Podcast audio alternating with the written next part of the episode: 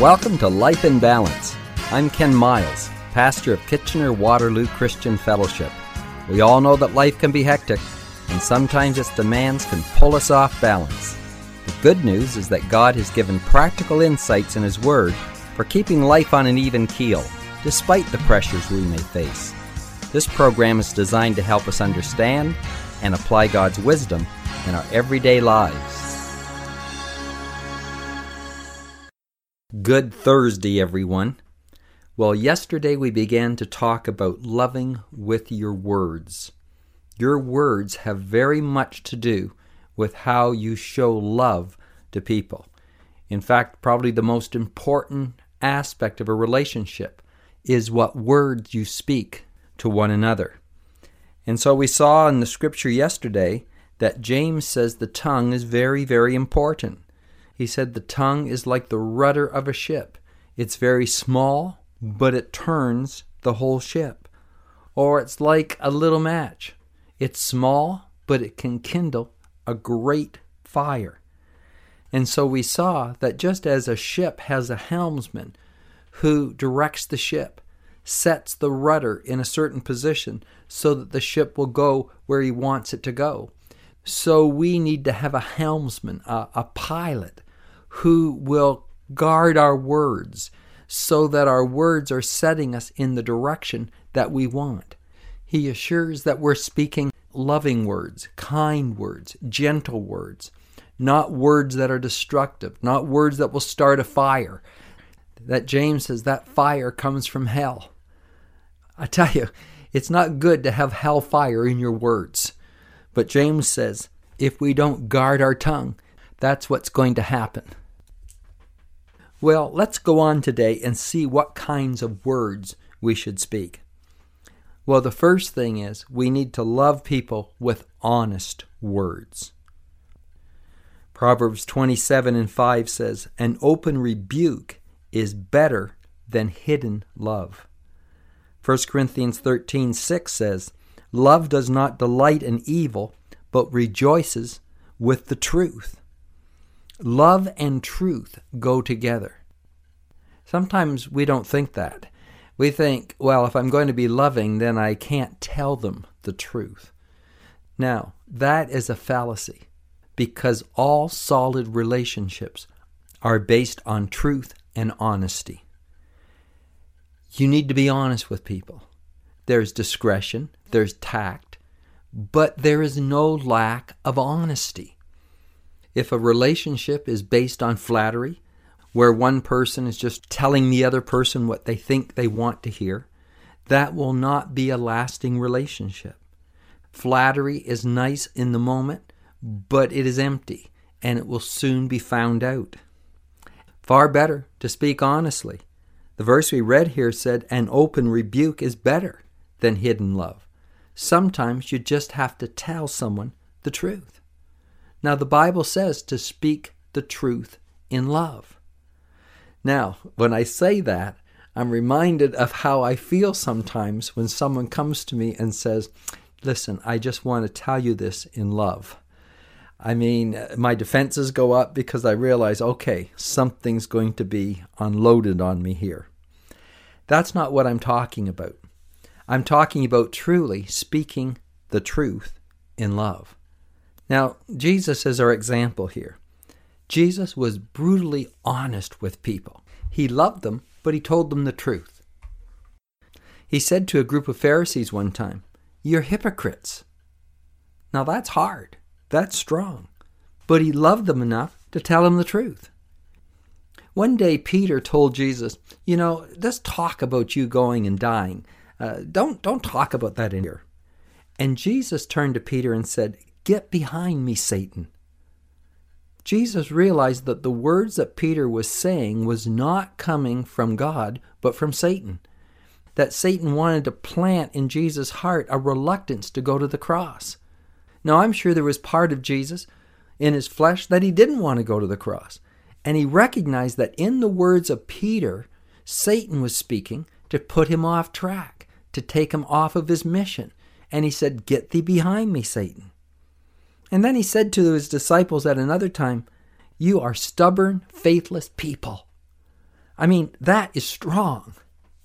But I want you to know that when Jesus said those words, there wasn't one ounce of anger, there wasn't one ounce of irritation or frustration in his words.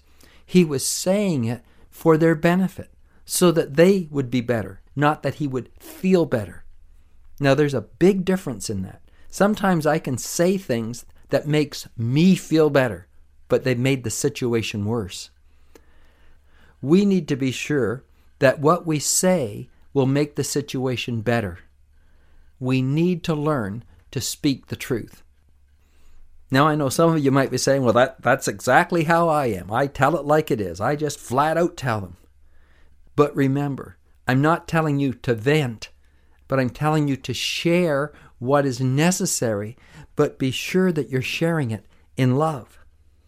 Jesus knew the level of intensity that he would need in his words in order for them to respond.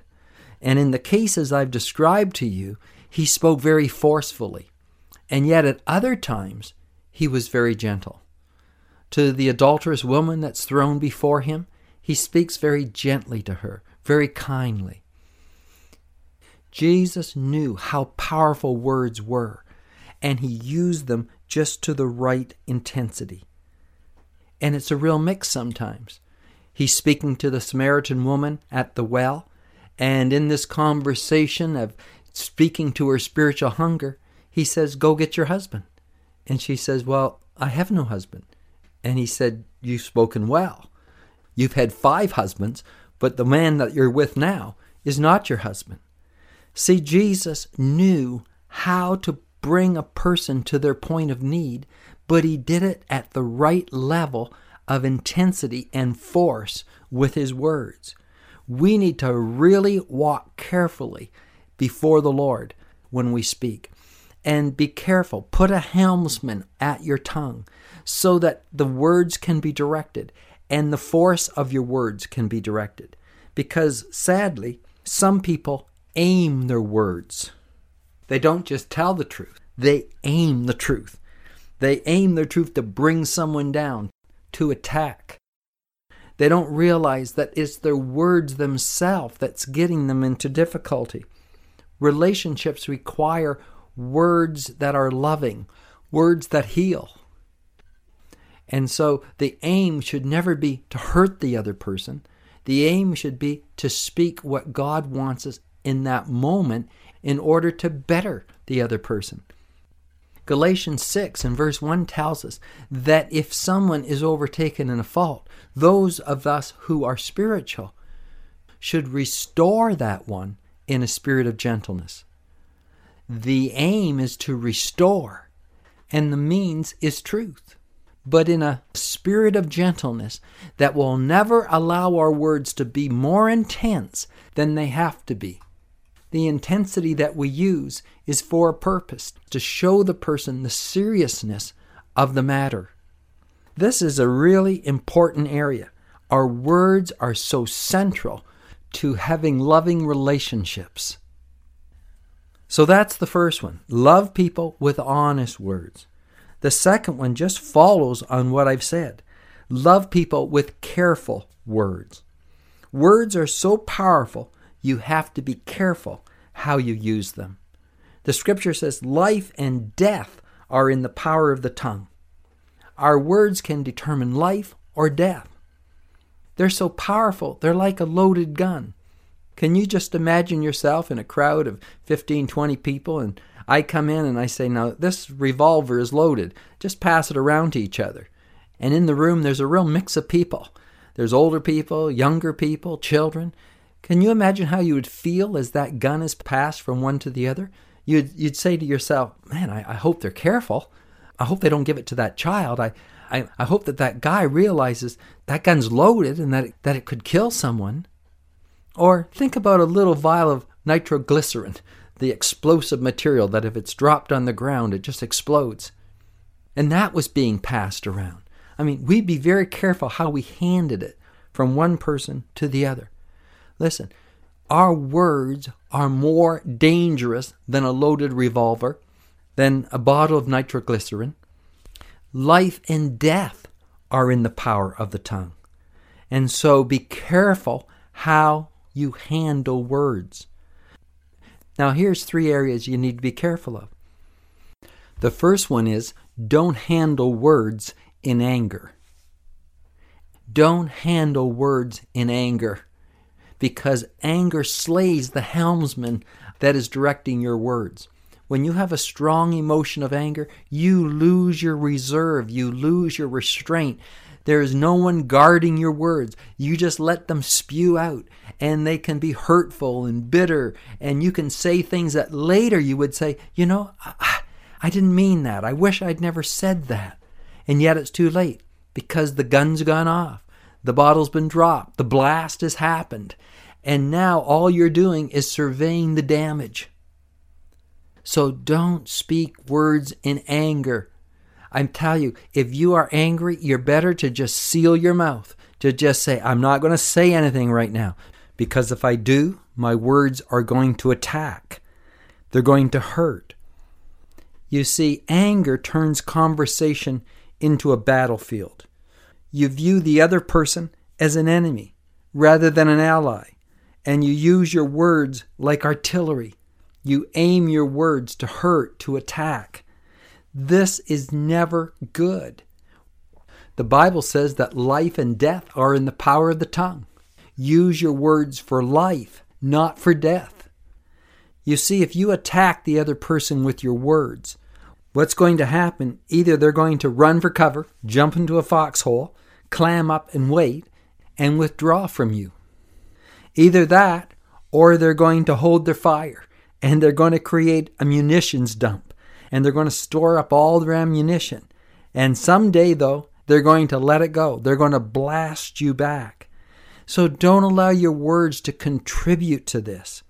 The Bible says, Be angry and do not sin. Do not let the sun go down on your wrath. Deal with your anger every day. Don't hold it overnight. It's destructive, it will hurt you. What if we just determined that every night the last words out of my mouth are going to be loving words? Regardless of how I'm feeling, regardless of what's happened earlier in the day, I am going to make the last words out of my mouth loving words to someone else.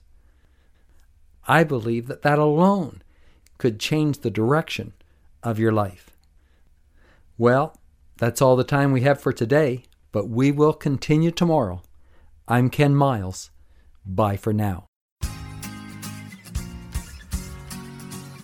Life in Balance is a ministry of KW Christian Fellowship. We are located at 1000 Bleams Road in Kitchener. We would love to have you join us this Sunday for one of our services. The times are 9:30 and 11:30. Just go to our website at kwcf.org to register and to check out all our other activities. We have events for children, youth, and people of all ages. Our mission is to connect people with God and each other so we may fulfill our purpose in life. Till next time, may God keep your life in balance.